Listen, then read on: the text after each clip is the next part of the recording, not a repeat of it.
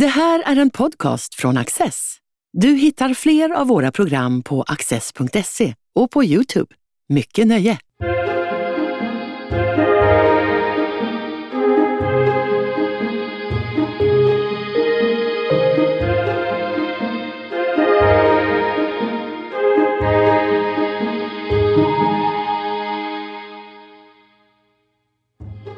Kristina Öhman är doktorand inom etnologi vid Göteborgs universitet och skriver sin doktorsavhandling om Starlet, en svensk tjejtidning som gavs ut mellan 1966 och 96. Tidningen blev ett forum för ungdomar redan före 90-talets internetboom. Varför är Starlet intressant för forskningen? Kristina Öhman, välkommen hit. Tack så mycket. I din avhandling eh, undersöker du tjejtidningen Starlet. Varför är den intressant att eh, undersöka vetenskapligt? Ja, Starlet gavs ut i 30 år. Den lanserades 1966 och eh, lades första gången ner 1996. Den har kommit att bli närmast en symbol för den dåliga litteraturen och kanske den dåliga flick eller tjejlitteraturen i synnerhet. Man har kritiserat den ur lite olika aspekter. Å ena sidan har man sett den som en problematisk eller skadlig produkt som reproducerar eh, daterade eh, normer gällande romantik och kärlek och det att den, man menar att den enbart fokuserar på romantik och kärlek och, tutar i de här eh, sårbara läsarna lite av varje. Å andra sidan så har man klandrat den för att vara låg, dålig litteratur, helt enkelt dåligt rent kvalitativt och en, en bagatell, trivial, banal, ingenting att fästa uppmärksamhet vid. Att den, den är bara slöseri gällande pengar och hyllmeter. Så att å ena sidan så har man sett den som skadlig och problematisk, å andra sidan en bagatell och någonting trivialt. Så att det är, liksom, den har fått kritik på lite, från lite olika håll. Är det då bara seriedelen som får kritik? För jag tänker Starlet är uppbyggd av tre delar. Ja, Stalet består av texter av lite olika genrer. Serierna är ju det som flest kommer ihåg så i efterhand. En del minns inte att det egentligen förekom något annat material i Stalet. Eh, men det fanns gott om utrymme för läsarna att skicka in texter av olika slag. Eh, insändare, frågespaltsfrågor, boktips, eh, läsarnoveller och idéer till serier. Det fanns stort utrymme för dem att delta och vara med och producera det här materialet. Men serierna var det största inslaget sett till sidor och det är också det material som flest kommer ihåg bäst så här i efterhand. Eh, och kritiken som Stalet har fått gäller till stor del serierna på lite olika sätt. Eh, både teckningar och innehåll, teman, motiv i serierna. Ehm, men samtidigt så var ju Stalet också en stor framgång. Det var väldigt, väldigt många som läste Stalet, särskilt under det som eh, mina informanter klassar som Stalets storhetstid, 70 80-talet. Så det är en ganska lång period som den var så här oerhört populär.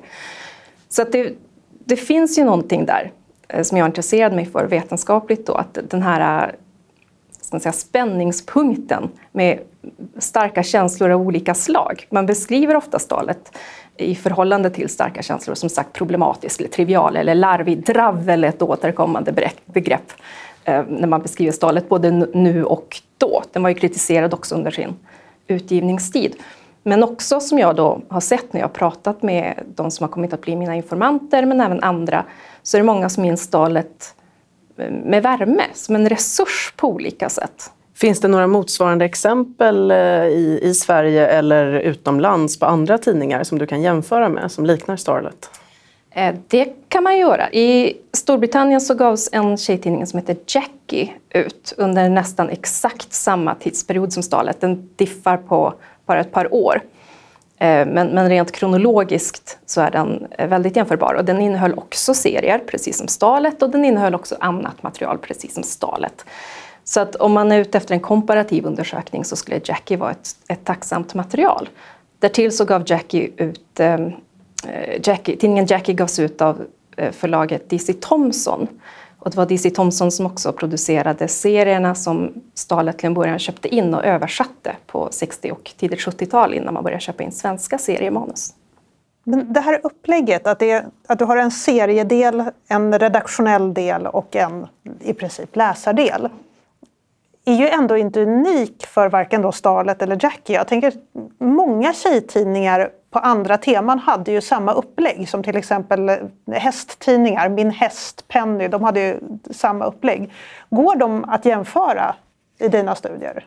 Eh, jag har inte gjort det, men det, det skulle vara en, i så fall en intressant råd för vidare forskning. Men precis som du säger, Min häst Penny är ett annat sådant exempel på en hästtjejtidning. är ju då centrerad kring ett tema på ett sätt som Stalet inte är. I Stalet så diskuteras högt och lågt, eh, allt möjligt. Hästtjejer förekommer också i Stalet, alltså det hästintresset eh, kan man utläsa där eh, emellanåt också. Men det är inte Stalet är inte baserat på ett specifikt intresse.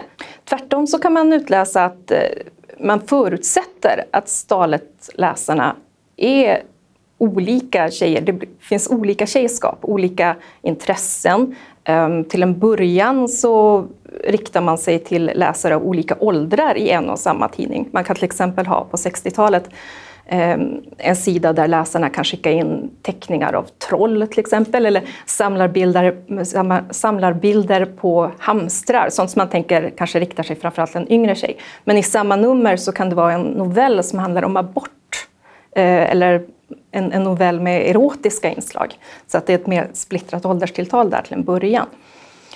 Och eh, det är också många, många olika intressen som tas upp i stallet. Det finns, eh, man kan utläsa fotbollsintresse och hästintresse, olika musikgenrer eh, omtalas och så vidare. Så det är inte ett enhetligt flickskap eller tjejskap heller som formuleras i den här tidningen, vilket ju också annars är en, en kritik mot den här typen av litteratur, att man förutsätter att, att tjejer är likadana.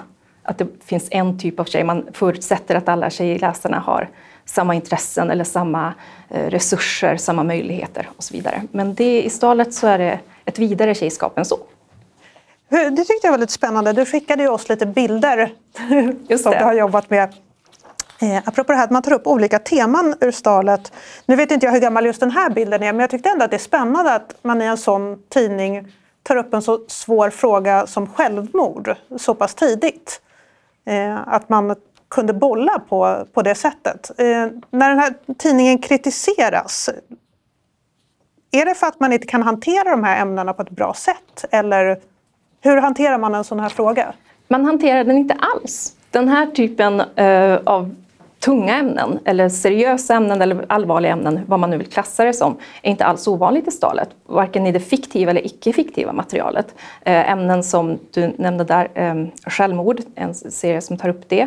Eh, men också mobbing, missbruk av olika slag, ätstörningar, oönskade graviditeter och så vidare. Det hanteras i både serier och eh, icke-fiktivt material, insändare till exempel, där läsarna själva skriver in och begrundar de här ämnena. Men det är en sida av de här serierna som sällan eller aldrig tas upp i kritiken, utan kritiken gällande serierna eh, centrerar sig snarare kring romantiken, att det är uteslutande romantiska serier, romantiskt dravel till exempel.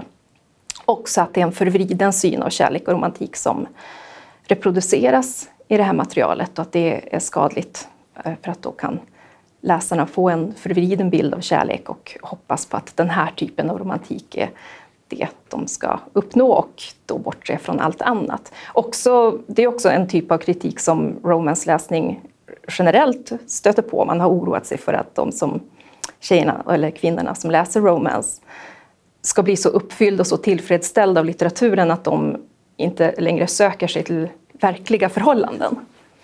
När tidningen lades ner då 96, eh, vad hände då? Försvann de här läsarna ut på internet? Eller? Eh, det, jag tror att det är en, en bra teori att de sökte sig till internet. Att internet uppfyller flera av funktionerna som ungdomstidningar, tjejtidningar, Stalet um, kunde tillgodose eller tillfredsställa till exempel. Ehm, um, den här plattformen att göra sin röst hörd, förströdd underhållning, um, information om kändisar, information om kroppen, kontaktplattform och kommunikation med, med folk man inte känner. Allt det här är ju så självklart för en 13-åring idag på ett helt annat sätt än vad det var för Stalet-läsaren. Och på internet så har ju eh, Starlet också fått ett efterliv så att säga genom ditt Instagramkonto som också har lett till den här boken sen, Saxat ur Starlet. Som, hur, hur blev det så här? Är det de gamla läsarna som har hittat dig? Ja, det är både nya och gamla läsare och eh, gamla medarbetare. Jag har hittat flera av mina informanter genom det här kontot så att det har definitivt gett eh, Eh, det finns definitivt spår av det här kontot i min eh, avhandling också, även om Instagramkontot inte är ett vetenskapligt konto i sig. Men jag lägger upp eh, bilder, eller delar av bilder från Gamla Stalets serier som Instagram-inlägg. Och precis som du säger, det gamla läsare har sökt sig dit och visar på den här nostalgiska läsningen och minns, ja den här serien kommer jag ihåg, nämner någon, eller, eller för detta medarbetare Ehm, minns också tidningen på det kontot jag har till och med några av serieförfattaren som följare som ibland kan påpeka att det här är min serie med, med glädje. Men det finns också de som aldrig hört talas om Stalet. Jag får ibland frågan att är det, är det jag som hittar på det här? Är det jag som har tecknat de här rutorna? Är det jag som har gjort det här? Och så får man då i någon slags folkbildningssyfte förklara att nej, det här var en publikation som väldigt många läste under väldigt lång tid. Och då får jag fråga, ja men var det, var det så här? Det här, det här känns ju bisarrt. Och det är klart, många serier känns ju absurda om man tar dem ur sitt sammanhang på det sättet som jag där gör. Men det har blivit lite av en plattform för gamla och nya Starlet-läsare. Nu för vi ett ganska nostalgiskt samtal här att det här var en gång Starlet. Det var de här serierna och det var de romantiska historierna och det var forumen där folk eh, kunde skriva in och samtala med varandra. Eh, men vad är det du som forskare söker för svar i det här? Ja, eh, med bakgrund då till det här som jag nämnde tidigare, den här kritiken som man har mött, eller som, den här kritiken som man riktade mot Stalet, ehm, så blev det väldigt tydligt för mig, jag var ju också en staletläsare som ung, men att, eh, att man har en klar föreställning om vad den här typen av litteratur är kultur eller tjejlitteratur, tjejpopkultur i allmänhet, men Stalet också i synnerhet. Vad den är. Ehm, men jag blev nyfiken på då, vad, vad, är det som egentligen finns i den här tidningen? Vad händer i den här tidningen? Vad talar man om? Är det bara om kärlek och romantik? Och vilka är det som talar? Som sagt, vad, vad är det som händer? Det blev jag jättenyfiken på, men det är ingen som har hanterat eller avhandlat den här tidningen, Stalet, och vetenskapligt. Så jag insåg att om jag ville veta mer om det så fick jag göra det själv. Och jag vill då veta, ja precis det, vad, vad är det som händer här? Vad, vilka funktioner kan man utläsa? Vilka rumsligheter eller vilka rum kan man utläsa? I det att eh, de här läsarna har ju en, ett aktörskap som synliggörs i tidningen. De är ju som sagt eh, medproducenter i någon utsträckning. Väldigt tidigt också i Stalets historia, första numret och de, de första åren, så kallas också eh, Eh, läsarna för medarbetare eller redaktionsmedlemmar då och då. Så att eh, de är inte bara konsumenter eller läsare utan de är någonting mer. Och det här tyckte jag var väldigt intressant. Här är ett aktörskap som inte alls, alls speglas i den här synen på den här litteraturen, den här läsningen som passiv och någonting man bara sväljer okritiskt. Det, det finns någonting mer här. Och Vad många metanivåer det finns ja. här i och med att du sen kommer i kontakt med de här läsarna via internet och de också intervjuas för din avhandling.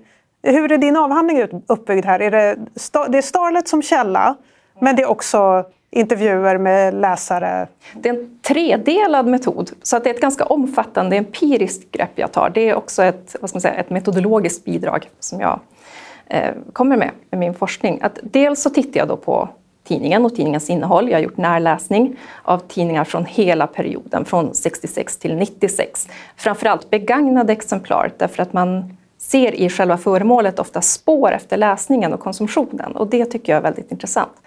Så att dels det då, själva tidningen och innehåll. Jag har intervjuat medarbetare för tidningen, folk som arbetade med Stalet på olika sätt eh, under olika perioder, allt från då chefredaktörer och novellförfattare och serieförfattare för att prata med dem om hur de minns tidningen och sitt arbete och eh, vad de eh, har berättat om det. Och de har ju också berättat om den här kritiken som de mötte från alla möjliga håll gällande deras eh, producentskap, att de producerade den här typen av produkt.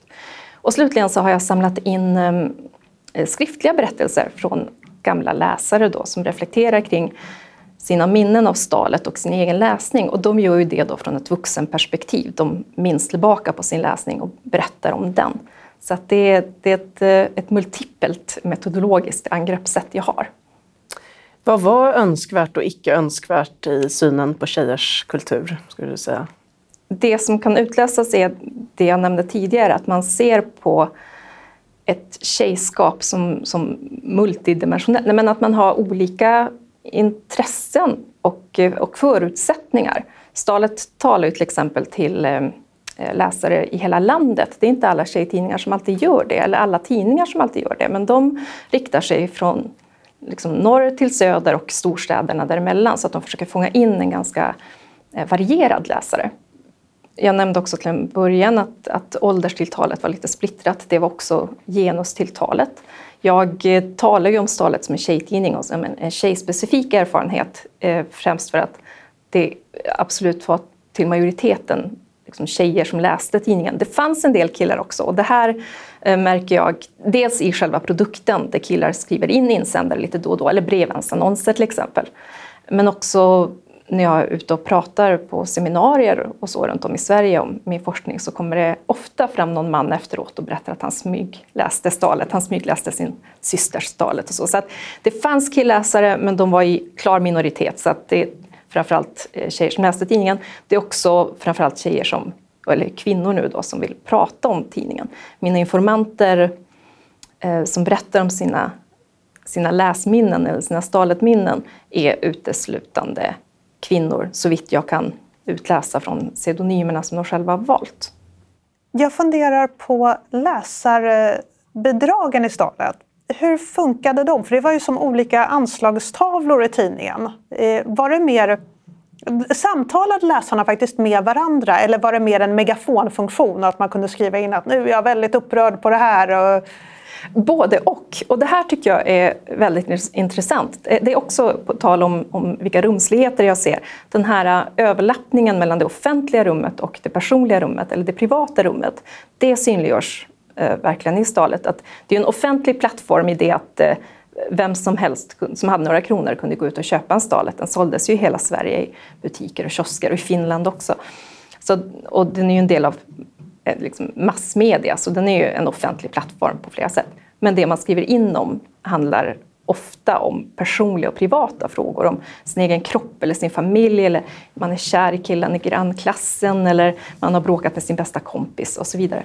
Så att eh, det, det, är både och. På sätt och vis är det en, en plattform där man eh, får ett strålkastarljus Eh, och det ser man till exempel när man skriver in och hälsar till sin kompis eller man refererar till ett internt skämt som man har med sin kompisgrupp som kanske inte är fullt så begripligt utanför den kretsen men man, man tar ändå chansen att nu hälsar jag till mina vänner, jag syns för en sekund. Men i väldigt stor utsträckning så pratar man också med varandra. Eh, och det är också en, en väldigt intressant fråga som jag dryftar i ganska stor utsträckning i avhandlingen och i min forskning. Ehm, att man ser det här som en kommunikativ resurs. man skriver in med sina problem, man, man söker stöd eller erbjuder stöd och råd. Um, och ju svårare fråga man har, eller ju tyngre ämne det rör sig om, uh, i större, desto större utsträckning vänder man sig till andra läsare snarare än till den vuxna redaktionen. Till den vuxna redaktionen så ställer man oftare frågor som handlar om, om fakta av olika slag. Vad, vad är analsex? Vad var KKK? Och så vidare. Men till andra läsare så undrar man vad mina föräldrar ska skiljas och det är väldigt jobbigt. Eller min mamma är alkoholist och jag vet inte vad jag ska göra. Och sådana här tunga frågor. Har ni varit med om något liknande? Har ni något råd? Finns det någon läsare som kan hjälpa mig? Eh, be mig inte prata med någon vuxen. Det klassiska mm. ser man också ibland där. Så att det, man, man ser de andra läsarna som en slags gemenskap som man kan vända sig till och söka stöd och råd. Eller vända sig till och erbjuda stöd och råd. Jag blir lite nyfiken på hur länge man fick vänta på svar då. Hur ofta kom tidningen ut? Stalet gavs ut varje vecka under ganska lång period och varannan vecka under ganska lång period. Det skiftar lite så. så att, eh, den kom ut tämligen ofta men pre pressläggningstiden var ju flera månader. Och det här påverkar ju takten i, i det här samtalet, i dialogen. Och jag tänker mig att det också kan spela in eh, när det gäller temat på ämnen som man som redaktionen väljer att publicera. Det är till exempel väldigt sällan man diskuterar någonting dagsaktuellt som händer i samhället. Det förekommer ibland att man diskuterar eh, samhällsfrågor som, som månlandningen där i slutet av 60-talet. Eh, skriver någon in och kritiserar och menar att de här medlen hade man ju kunnat använda här på jorden istället. Eh, eller att man diskuterar ehm, eh, abortfrågan till exempel dryftas av insändarna i lite olika omgångar och så. Men det är sällan som man diskuterar någonting som precis har hänt, ett, ett dagsaktuellt, ehm, en, en dagsaktuell händelse eller liknande, just tänker jag med tanke på pressläggningstiden. För att det dröjer då flera månader innan insändaren publiceras och så ytterligare några månader innan ett svar kommer. Men likväl så, så förekommer det, ehm, men då i förhållande till vad ska man säga, personliga ämnen. Och det finns ett specifikt exempel som jag tar upp i avhandlingen som handlar om en 15-årig tjej som skriver in och, eh, eh, om sina ätstörningar. Hon har anorexia. Hon skriver ett brev till tidningen och hon eh, vänder sig till andra läsare, apropå att det är andra läsare man framförallt vänder sig till med tyngre frågor. Och eh, det här får ju stor respons från läsarskaran. Det är ju många Stalet-läsare som vill svara på det här och erbjuda sitt stöd eller råd. Så att eh, det kommer så många svar att Stalet i två omgångar publicerar hela sidor med svar. Och eh, ber den här 15-åriga tjejen att höra av sig igen, vilket hon då gör en tid senare. Då har hon fyllt 16, så där ser man ju att den här pressläggningstiden eh, påverkar hastigheten i den här dialogen. Men de försöker i alla fall. Nu kommer jag komma med en lite naiv fråga här, men jag läste ju själv Starlet som ung och jag minns det här när folk skrev in om just här, lite komplicerade frågor. Och jag föreställer mig alltid att om det kom in mycket svar till redaktionen att de kanske inte vidarebefordrade de här breven till de här stackars behövande. Kunde, vet vi om det kunde hända? Det händer att redaktionen ber eh, vad ska man säga, det som idag kanske hade kallats OP, så the original poster, den första insändarskribenten, då, eh, att höra av sig igen med adress för att det finns många som har skrivit eh, svar som inte vill ha dem publicerade i tidningen utan vända sig direkt till den här personen. Eller eh, också ibland för att det är ett så pass alarmerande ämne att, att redaktionen känner något slags ansvar för att hjälpa till i någon mån. Men oftast skriver de in anonymt. Så att det finns inget sätt att nå dem på. Och där är ju den här 15-åriga tjejen ett exempel där då redaktionen vänder sig till henne i tidningen och säger snälla hör av dig igen. Det är ändå underbart att de tog det ansvaret, mm. att man inte bara lät det passera. Nej, precis. Och det är också på 80-talet eh, så har de eh, i en period ett samarbete också med BRIS. Eh, då de har en eh, representant från BRIS som svarar på frågor. Och eh, en av mina medarbetarinformanter berättade också att de försökte ha en eh, telefonlinje med BRIS en kväll där de då sa att om ni ringer till det här numret den här kvällen, det här specifika datumet, så får ni prata med någon från BRIS. Och givetvis, det får vara anonymt och alla de här eh, förbehållen. Men det var bara en person som ringde. Så tydligt var att de hellre ville skriva. Det finns ju en viss diskrepans mellan hur eh, serierna är tecknade och eh, vad de berättar, kan man känna. Och Eh, det känns lite som att eh, berättaren använder ett annat språk än som sägs i själva historien. Kan du berätta lite mer om arbetssättet med tidningen där? Serietecknarna eh, var oftast män. Det finns en del kvinnliga serietecknare som tecknade för Stalet och andra tjejtidningar, men de var framförallt män.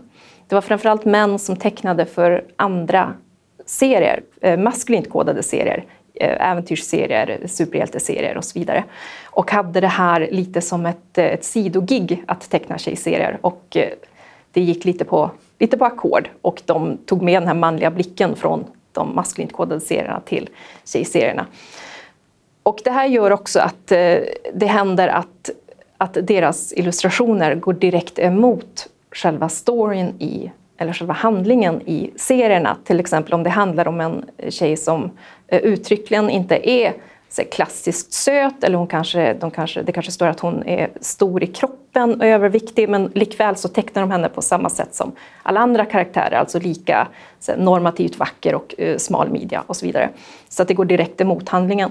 Det här var ju någonting som serieförfattarna eh, som var till största, största delen kvinnor, men en del män också skrev.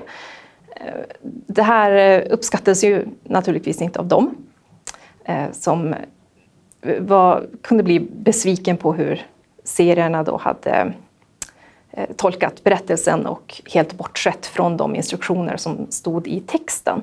Redaktionen reagerade också på det här och skickade med direktiv och kommentarer till serietecknarna. Ibland bad de dem att teckna om.